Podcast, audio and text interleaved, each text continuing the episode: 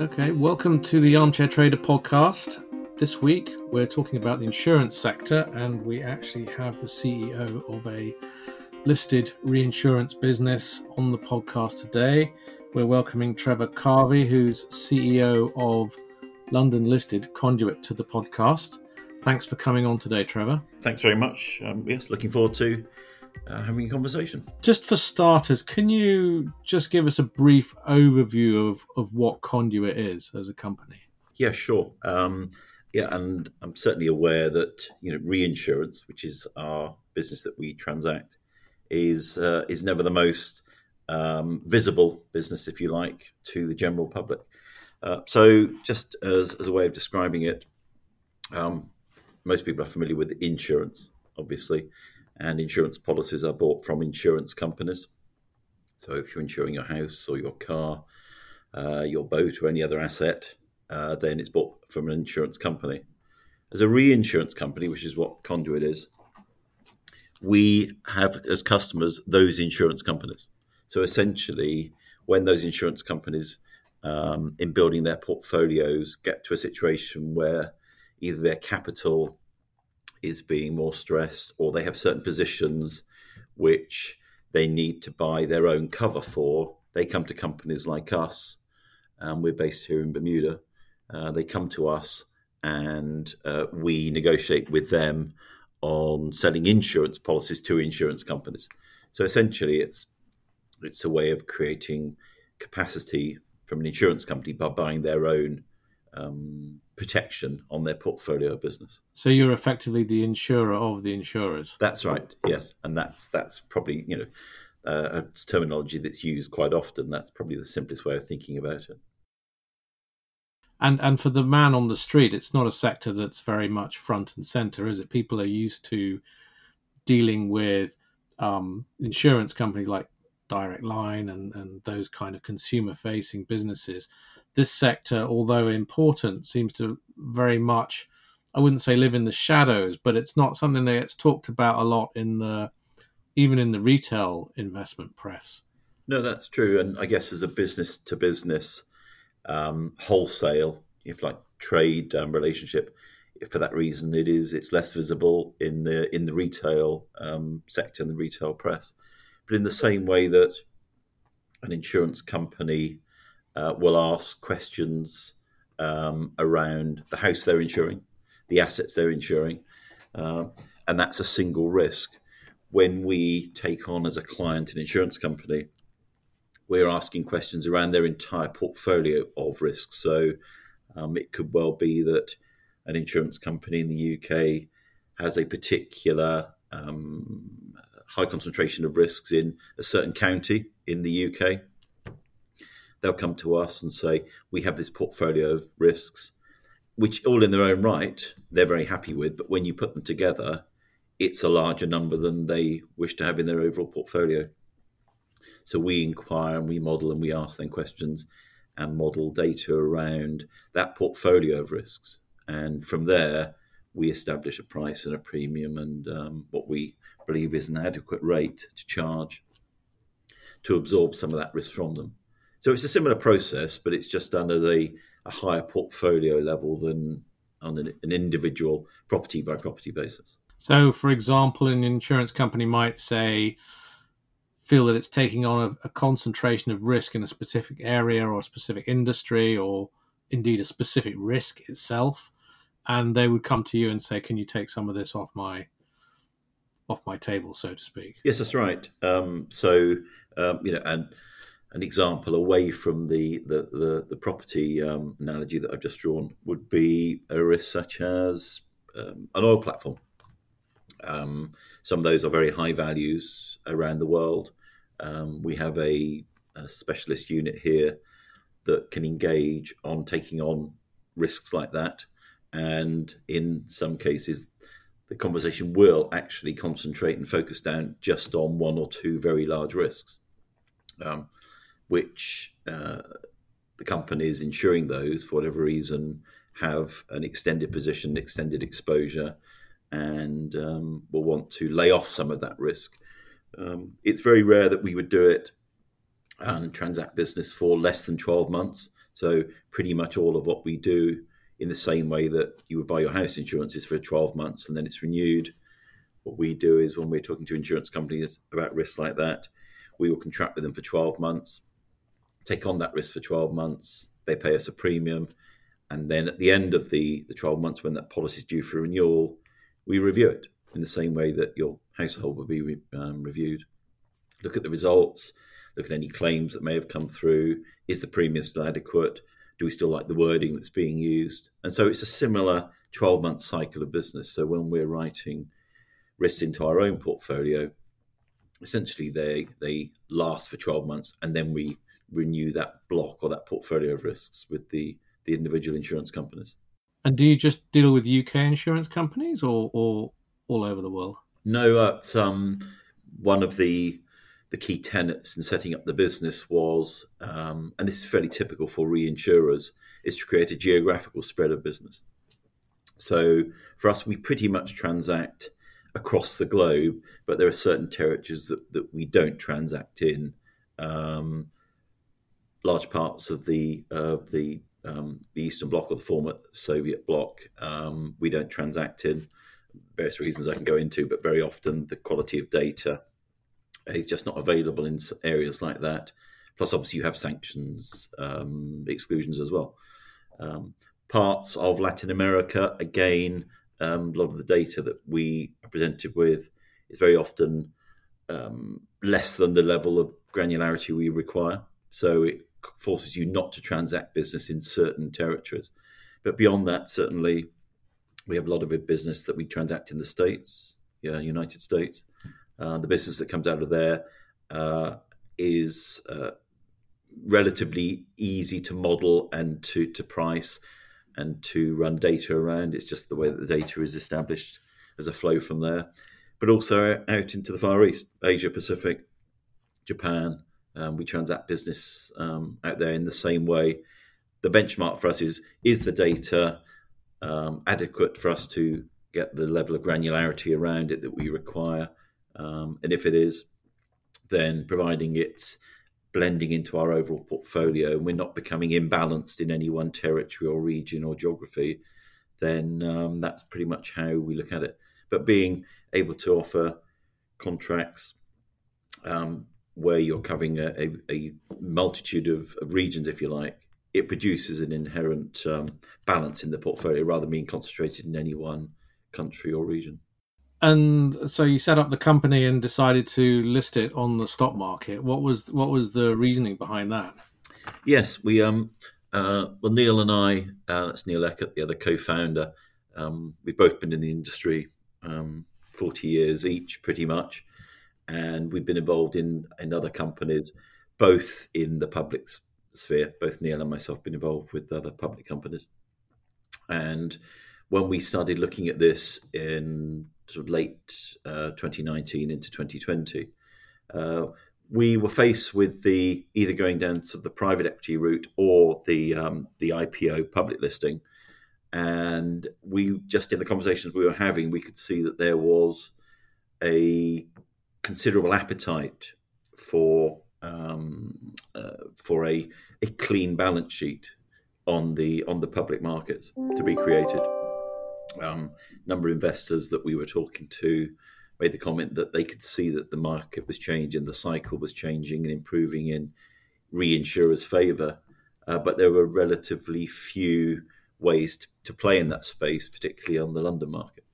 And so um, when we started those conversations, it became apparent to us that even though it was a it's a fairly long process to go through to deliver that that that IPO, it gave the the company a um, a very much sort of long, um, almost like a long only um, investor base that we knew was going to be a very stable um, um, structure for us to build the business off of.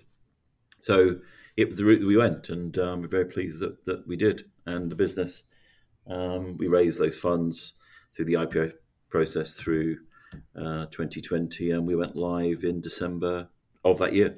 And from the perspective of an investor who might already have, they might already own shares in insurance companies, but these are like the traditional insurance companies.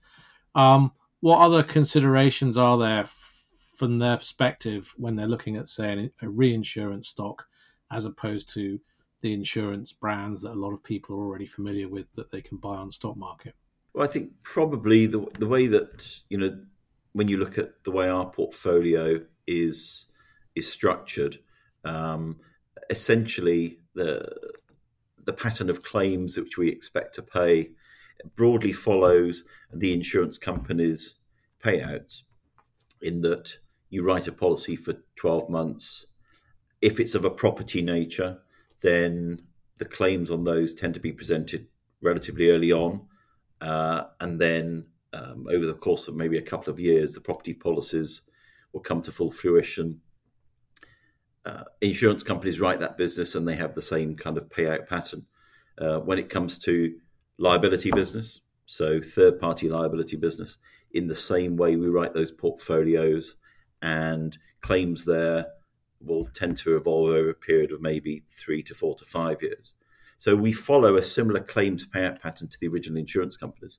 Where a reinsurance company will differ is in the exposure to larger one-off events. So um, you you get more volatility around a reinsurance company's results uh, because of the prevalence of things like earthquakes or large windstorms.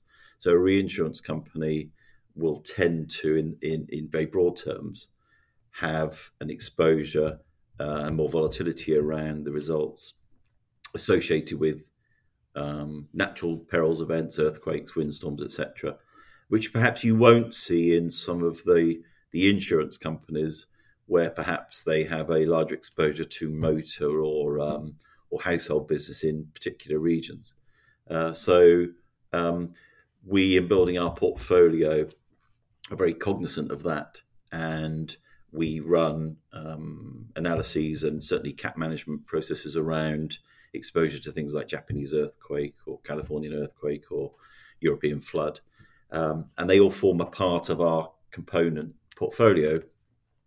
But we are very much committed to the premise that no one area, one territory can significantly imbalance or um, uh, or outweigh the portfolio. So um, it's a uh, it's a blend of um, smaller claims and larger claims in any insurance and reinsurance business. But I think probably the way that the investors just think about it is that there is probably more volatility around the reinsurance company results than there would be a typical insurance company. And I presume your overheads are probably fairly small because it's uh yeah, it's not like it's not a labor intensive business. You don't need to have any plants or anything like that. Well, that's that's true. We we distribute through um, insurance brokers, pretty much solely through insurance brokers. So the business comes to us through a series of insurance brokers. Um, uh, for us, in um, in our five year business plan, you know, we have um, forecast for us to be just under a billion dollars of premium written by the time we get to our fifth year. That's annually, um, and very broadly in our IPO document, um, which we're, we're, sort of largely on track with. Uh, we estimate the costs of running the business at kind of that six to seven percent of premium. So it's actually a pretty um, competitive model. Uh, we're based here in Bermuda, and as a reinsurance company, being able to operate the business with that level of operating expense. Um, whilst your readers may not be familiar with some of the peer metrics uh, for an insurance or reinsurance business, um, that's pretty much at the low end.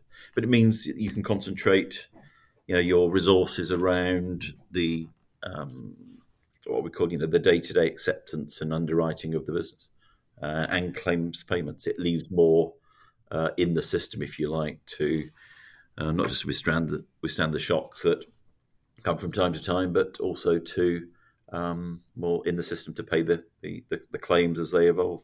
Also, when you're looking at the comparison between traditional insurers and reinsurance companies, are there are there any other advantages that the listed insurance company might offer from an investor's perspective?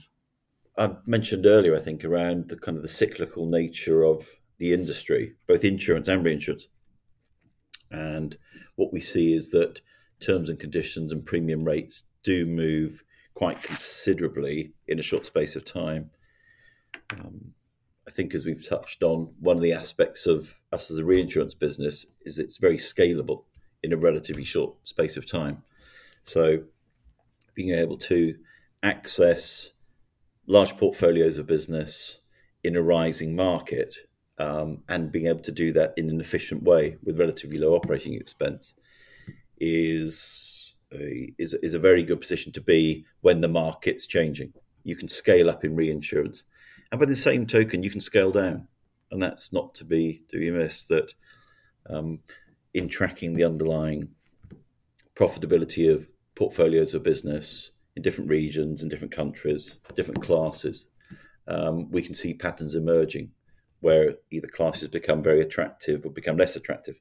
And within reinsurance, in transacting larger blocks of business, you can scale that up and scale that down. And it gives you the ability to, I guess, optimize the performance of the business over several cycles. Um, we're not having to set up distribution chains and sell thousands and thousands of policies at any one point in time, uh, which invariably has a, a slower delivery to market. So for us, it's more immediate.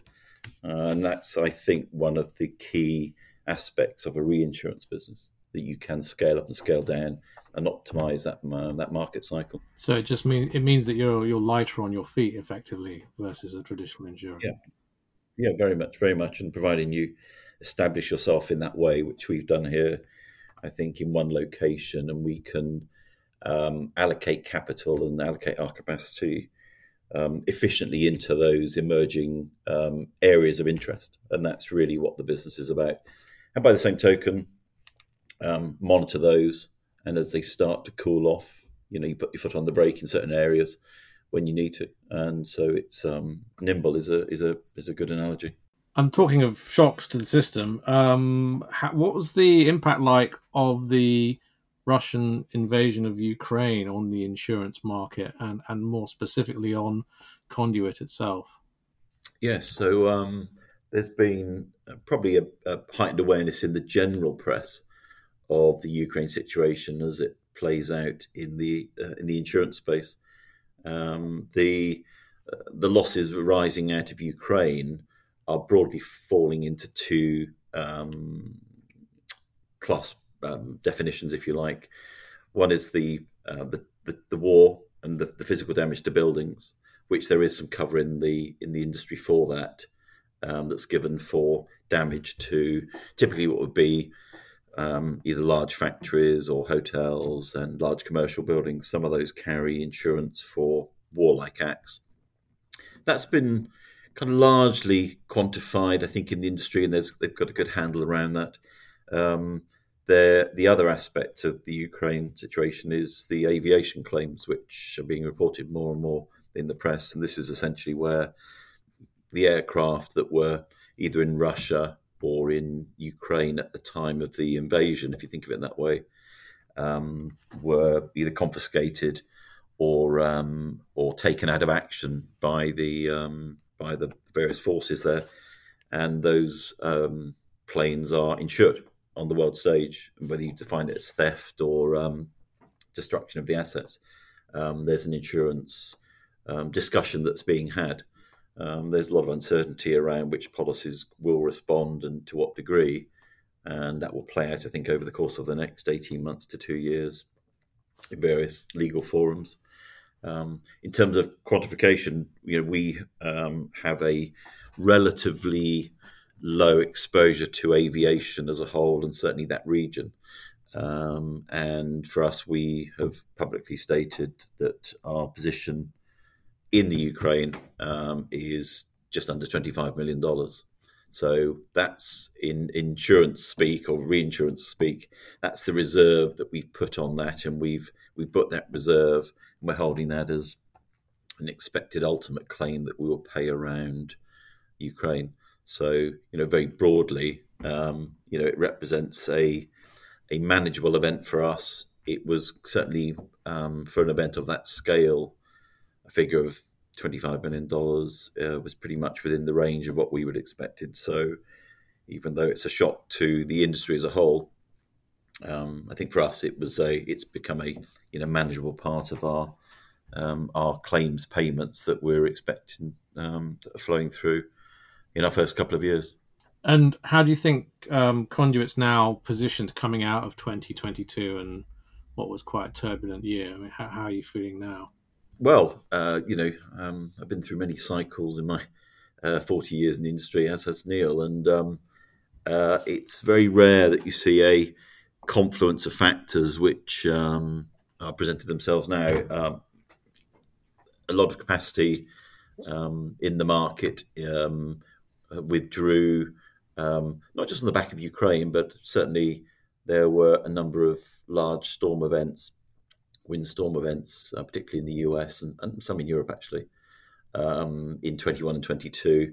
Um, companies that had probably gone too long, um, had, too, had, had some extended positions um, in the catastrophe space, withdrew from the market, and it's left the playing field um, um, more open, shall we say, for new entrants like ourselves to to come in and start to if you like, I will say take some you know some benefit from the increasing rates that we're now seeing. So, as a business for us, we have no back year legacy, so we, we're not having to manage um, a uh, an incumbent book of business where um, either claims or, or um, IT systems are holding us back from previous years. So we have a clean balance sheet, and it's been a great position for us to be in now, um, really sort of growing into our skin. So the five year plan that we put together um, has come at a really good time.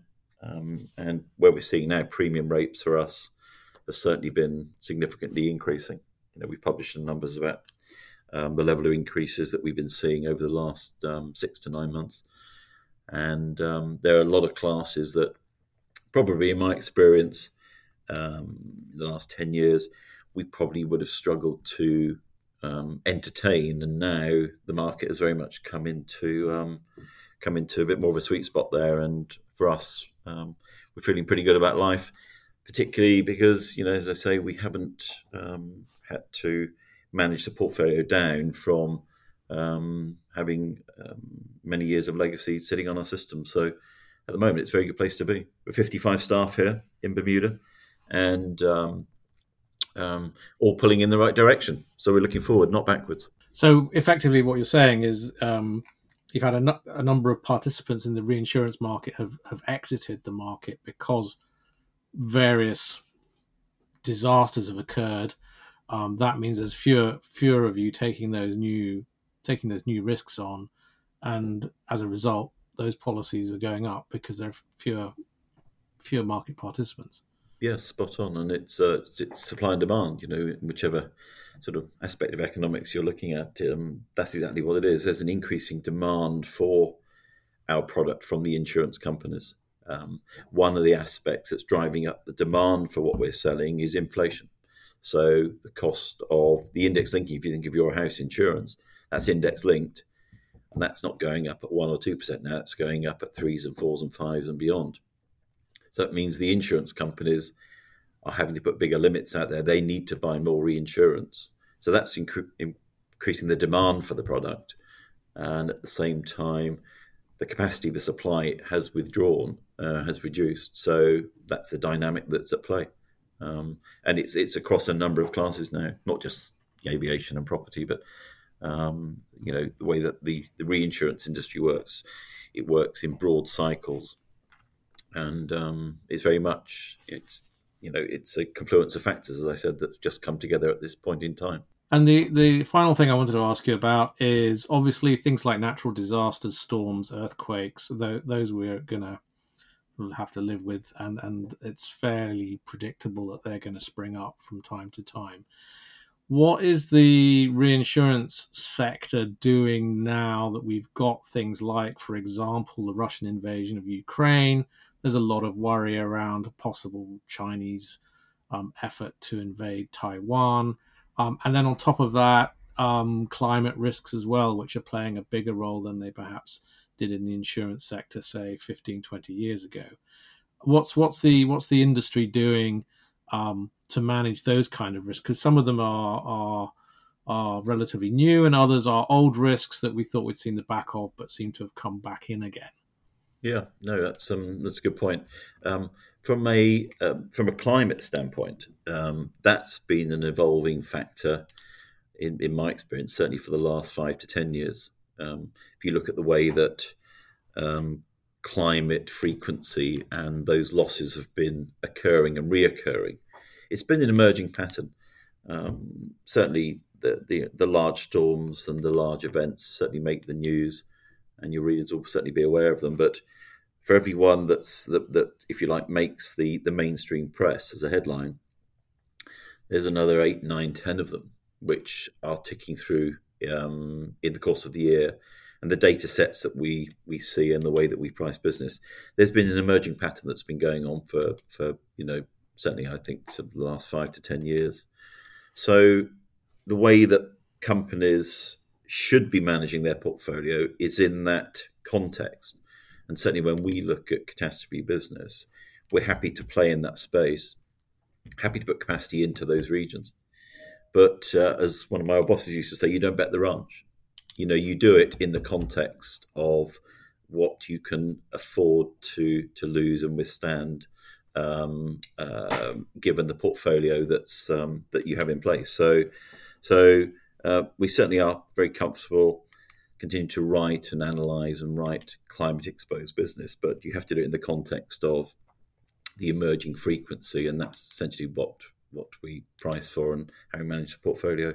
When it comes to events, kind of the more sporadic, such as the Ukraine type of event, uh, the industry has exclusions at its disposal, and what you've seen post Ukraine is very much a um, realization that wordings and exclusions and clauses um, should be used and are being used now more frequently by reinsurers to exclude those types of perils.